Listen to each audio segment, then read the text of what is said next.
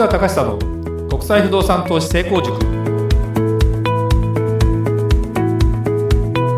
えー本日は前回の続きでアメリカ不動産について市川さんにたっぷりと語っていただきたいと思います。はい。これあのあれですね。特別編で1時間ぐらいになるねこれね。ね。第4回目ですからね、はい。15分ずつキュクイってやってるけどもう終わるかなと思いながらやっぱり終わらないですね。原稿もないしというところに、まあ、欠点もあるし、まあ、これがダラダラして嫌だと思う人はもうごめんなさい。もう対応できません。なので、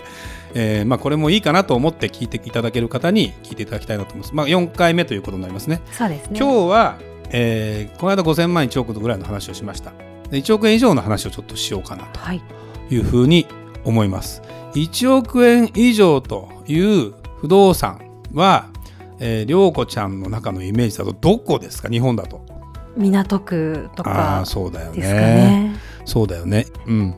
土地代っていうのがあるじゃない？で東京ってどういうふうに見積もっても普通の住宅地でも坪100万はするんですよ。坪100万はするっていうふうになって、えーまあいい戸建てになると50坪ぐらいになると坪5000万100坪あれば5000万じゃないですか。であ違う。50坪で5000万だ。はい。坪100万でねそれって東京の郊外のギリギリのところの話のイメージしてんだけどそこにいい建物建てたら5000万ぐらいするんですよ。そうするともう1億いっちゃうのね。だいたい200万300万400万ぐらいの土地代になってるのね。住宅地で。まあ商業地で銀座とかすごいいいところは坪1000万2000万3000万とか1億とかあるけどちょっとそれは置いといて商業ってその利便性で何かをね、もたらす付加価値になってくる住宅が単純に住むということでのブランドに対しての、まあ、お金みたいなもんだからそうするとそれがそうだな港区とかのことで一戸建てで5億円ぐらいするんじゃないの？3, 3億から5億ぐらい、まあうん、でだから例えば、ね、港区のマンションタワーマンションがあります。いいものはいくらですかっていうと赤坂とか前調べたことはねもちろんああってうちのなんだ私のあれだよね。今 YouTube に今後流していくのかな。街街を見てその街角をちゃんとウォッチしながら僕が喋ってるやつがあるんだけどもやっぱり2億3億するんですよ。マンションで。でも14050平米。でなんで140平米かっていうとあの玄関もそれなりに広くなきゃいけない。リビングもそれなりに広くなきゃいけない。それなりってどのくらいかっていうとどうでしょうね。30畳ぐらいはあってほしいよね。30畳っていうと1.6だから50平米ぐらいなんだよね。あのリビングだけで。でも残りの部分を 3L にしたりすると100平米でやるには主寝室がちょっと狭くなりがちかなと思いながら。だから20畳そうね。おお金持ちのそういうリビングとか行ったことある？ネットでしか見たことないですね。うんあのそう僕ん家もあの12畳ぐらいしかリビングないのであれなんだけどあのまあ広いなと思うリビングってやっぱ30畳ぐらいかな。でピアノが置いてあったりしても余裕という感じ。だからそうすると、まあ、150平米ぐらい必要になるんですね。150平米ぐらい必要になった時にそれがいくらですかの世界の。でこれが3億円ぐらいするのが世界的な一流の一級都市なんですよ。でこれがニューヨークの実はマンハッタンであり、まあロサンゼルスのいいところであり、まあ、全然ニューヨークの方が高いんだけどね値段的に言うと本当は。あのマンションで言うとね。だけど一戸建てになってきた時には2億円ぐらい出せばロサンゼルスも250平米から300平米ぐらいのいい一戸建てでなおかつ海が遠目に見えるとか。海目の前になるとまた話は別だったりするんだけどそんなようなものが2億円3億円の世界になるとあります。これを投資で買う人っていうのはいるのかいないのかっていうふうになると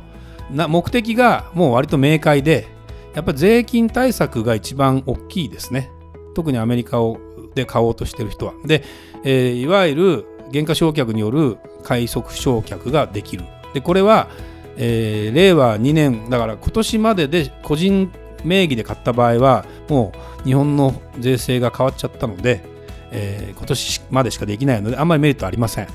もうなくなっちゃいます。だけど法人名義で買っておけば別に、えーその減価償却が使えるので法人で買うっていうニーズになると金額も上がるから十分僕はあると思いますでこの2億3億っていうものが普通に取引されるような場所でいけばそのトップオブトップじゃなくて、えー2億3億が普通ですというようなエリアで不動産買っておけばそこに対して必ず売りに出たら買う人は必ずいるんですよ。まあさっきからなんかうん前回も何回も言ってるのかな。要はその中のトップオブトップっていうのはいいんだけどやっぱ圧倒的に買える人が少なくなるから、えー例えばロサンゼルスのいい場所で2億3億だったら普通にいっぱいあるわけ。だけど買える人もいっぱいいるから普通にオープンハウスとかやればまあ程ないタイミングで割高じゃなければ売れていくんですよ。でこれが10億超えて20億とかになってまあ20億超えてくるとそうそういないからやっぱり時間かかるのね。だけどじゃあその20億の価値が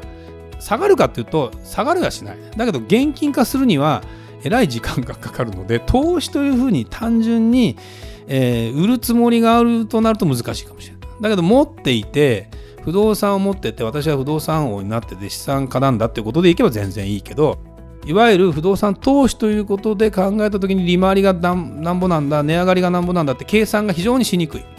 なので、えー明快な目的は節税みたいな減価償却ができますよ的なね話になるとすごく分かりやすいわけ。はい。だから今西海岸の話とかちょっとしてるけど東海岸のうん典型的なニューヨークのマンハッタンってところで行くとまあマンハッタンはもうそもそも土地もないし高い建物が多いので一戸建てを買いましょうって発想ではなくてまあマンションの一部屋を買いましょうと。これがだいたい3億円ぐらいで取引をされてますとでもちろんじゃあ3億を買える人っていうのがどのくらいいるのかっていうと不動産で3億買える人って資産3億円だけ持ってる人じゃなくてもっと全然10億とか以上持ってる人になるのでやっぱりね人数的に言うと一気に減るんですよ。人数的に生きると一気に減るけどまあ要はあのよく言うじゃないですか。アメリカでも資産のアメリカ全体の資産のうちの、30%40% を2%ぐらいの人が占めてるとか 言うじゃない。だもう貧富の差がものすごい激しいし。はい。だからその人たちがバンバン買ってったり気に入ったりすると不動産の数っていうのはまあうんその人がじゃあ1人か2人かってわけでもない。何百人か何千人かぐらいいれば成り立ったりするんですよ。だけど非常にそのマーケットということで言うとそうそう動かないけどまあその人たちにはその人たちのエリアがあってうんなんだエリアじゃないソサエティっていうのかな社会みたいなものもあるからいわゆるお金持ちゾーンに入ったところの人たちのイメージですね。だから不動産っていうものを何のために持つかというとどっちかというと資産保全ですね。防衛するということになってくるので我が社はね、まあ、どの価格帯にも対応できるようにしてます。現に2000万円のものを去年ね売りましたし2億3億のものも売りましたし商業案件に関しては10億とか20億と1等ものとかも実はもう売買の実績が上がったりもしてるのでそれを考えるとその上には上がいるわっていうこともよく分かってきたし、えーそういう方々が何を考えているのかも非常に分かってきました。で、えー今日は別にそのこれを聞いてる方が私も3億買えるっていう人はそんなに数はいないと思うのでとりあえず話としてはふーんって聞いておけばいいかなと思いますけどやっぱりねあの不動産ってねやっぱりですね大きく金額が大きくなっていいところで持てるようになってしまうとそんなに負けなくなるね。あの無理した勝負しなくてもいいというか。です。でお金がある人はその買い方も焦らないので変な物件を騙されにくくなるし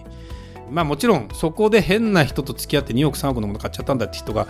いなくはないとは思うけどまっとうなことをしていけばそういう人たちにまっとうな情報が集まるようにできてる。だからうん安ければ安いほど怪しいリスクが伴う。っていうのが、まあ、不動産の常なんでアメリカっていうのはだから同じ国内で全部が投資にもちろん向いてると言ってもその今言った2 3 0 0 0万もちろん1000万以下ってものをあえて僕らはあんまり扱ったりはしてませんけど、まあ、2 3 0 0 0万のものからスタートし5 6千万1億を超えてで1億を超えるとねもうね2億3億の切りってあんまなくなってくるんだね。まあ1億から2億って予算の人はいますよ。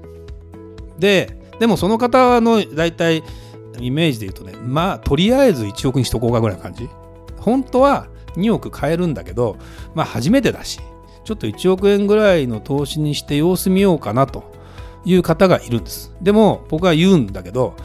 だったら2億から出した方がいいですよと。なぜなら本当にいい物件買えるからと。だからそれはね1億円で本当にいい物件買おうと思うとアメリカの場合って中途半端な都市になるんだよねこれがこれで。例えばそのこの間前回で言ったかなポートランドで1億円出せば本当にいい物件買えるんだよ。あの山が見て完璧な物件。だけどそれを今度リセールの時に売っても買える人はそんなにいないよね。そうなんですね。うんだから自慢する分にはいいし持ってる分にはいいけど本当に投資ということで言うとそれを1億円で買うメリットがあるのかっていうと実際住む人にとってみればあるけど投資ということですると難しくなっちゃう。でこれがじゃあロサンゼルスに出てきて1億円ってなると普通なんですよ。だけどサンディエゴとかに行ってこのエリアの中で1億円で探せばそんなに悪くない。だからその都市の実力と住んでる人の年収とあのニーズを考えた時にどこのエリアをが必然的にやっぱり決まってくるのでこれ何回も言ってるけどそういうことを分かった上でやっていただきたいし本当にその2億円出せる人は1億でやめるんじゃなくて2億円で不動産投資を投資というかした方がよっぽどリスクが少なくなる。これはもう僕の感覚値でしか言いようがないんだけどこれ非常に思います。で10億買える人は10億で攻めていってもいいと思う。でもこれやっぱそれなりの不動産プロだよね。あの10億20億30億やっていける人は不動産に関してものすごく好きだし明るいしという方は僕はチャレンジしていくべきだと思うしあの選択肢がどんどん広がるんですよ。結局普通に不動産を買ってエンド価格で買ってエンド価格で売るっていうやり方だけじゃなくてリスクは取りに行くけど不動産開発再開発を狙っていく時に建物を壊してもう一回建てるところに最初に1億円の自己資金を入れる。で業者さんと一緒にそのリスクを負うけどその1億円が、えー、割と早い時期に2年後ぐらいに1億5000万になって帰ってくる。っていうケースはよくある。これが不動産のデベロッパーが設けるあのパターンだから。これをうんお金がある人はそういう事業的なやり方をしてっていたっても全然いいかなと。でこれを僕あのセミナーとかでは僕のセミナーとかではそういう投資の仕方もありますよという言い方をしてます。だから不動産はだんだんうんリスク、まあ、なんだろうなリスクが減っていくんだね面白いことに。あの金額上がっていった方が。本当に選ばれたものしか残ってない。やっぱり予算上げていいもの出してっていうといいもの出てくるし予算上げないでいいもの出してって言うといいものなんかなかなか出てこないしやっぱりそういうもんかなと思うんだよね。だからあのお金をこう作っていく過程において最初2000万からスタートするのいいよ。だけど本当にアメリカで2 3 0 0 0万のところからスタートしてそうだな20年ぐらいやってれば多分これ随分上がっていくと思いますよ、うん、だから特に若い方ね30代ぐらいから始められる方なんか非常に僕はいいんじゃないかなという気がします。お金どんどんあの教育費とかかかっていくからね早めにやるのが僕はいいのかなと。で、まあ、僕らと一緒に50代ぐらいになってくると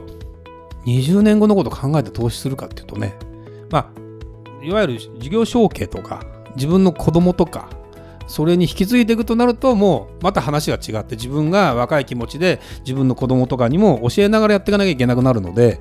えー、でも不動産の才能って遺伝するわけじゃないからね。だからお父さんが立派でも大体息子は大体それでボンボンで育った人はそもそも金の使い方知らない人も多かったりするので一般的に言うとね。だからこれはそのお父さんがその息子の分まで考えてセッティングしてあげると孫でまた取り返せるみたいなパターンになるのであの非常に、えー、何歳になってもチャレンジしていく気持ちが湧いていくから不動産をやっていく人は若くていいんじゃないかなと。思うね、ね、僕が、うん、取引させていただいてるお客さんも70ぐらいでも全然まあ元気。この方が現役でよっぽどいた方が本当にいいんじゃないかなと思うような方が非常に多くて成功してるのでやっぱりねそんな感じでいったらいいのかなだからアメリカっていうのは本当にそのもうやっとアメリカがこれで終わりになってくるけどそのどこどこでいくら買うっていうのもある中でいうといろんな取引ができるようになるんで最終的にはアメリカの中だけで、えー、不動産王になれたりしますよ。で十分ねそういうこともできるとこなんでアメリカで投資する人は他の国のことも考えないでアメリカだけでやっていくっても一つの選択肢。もちろん僕らの会社はアメリカだけじゃないので、えー、そこも考えてやっていくべきだと思いますけど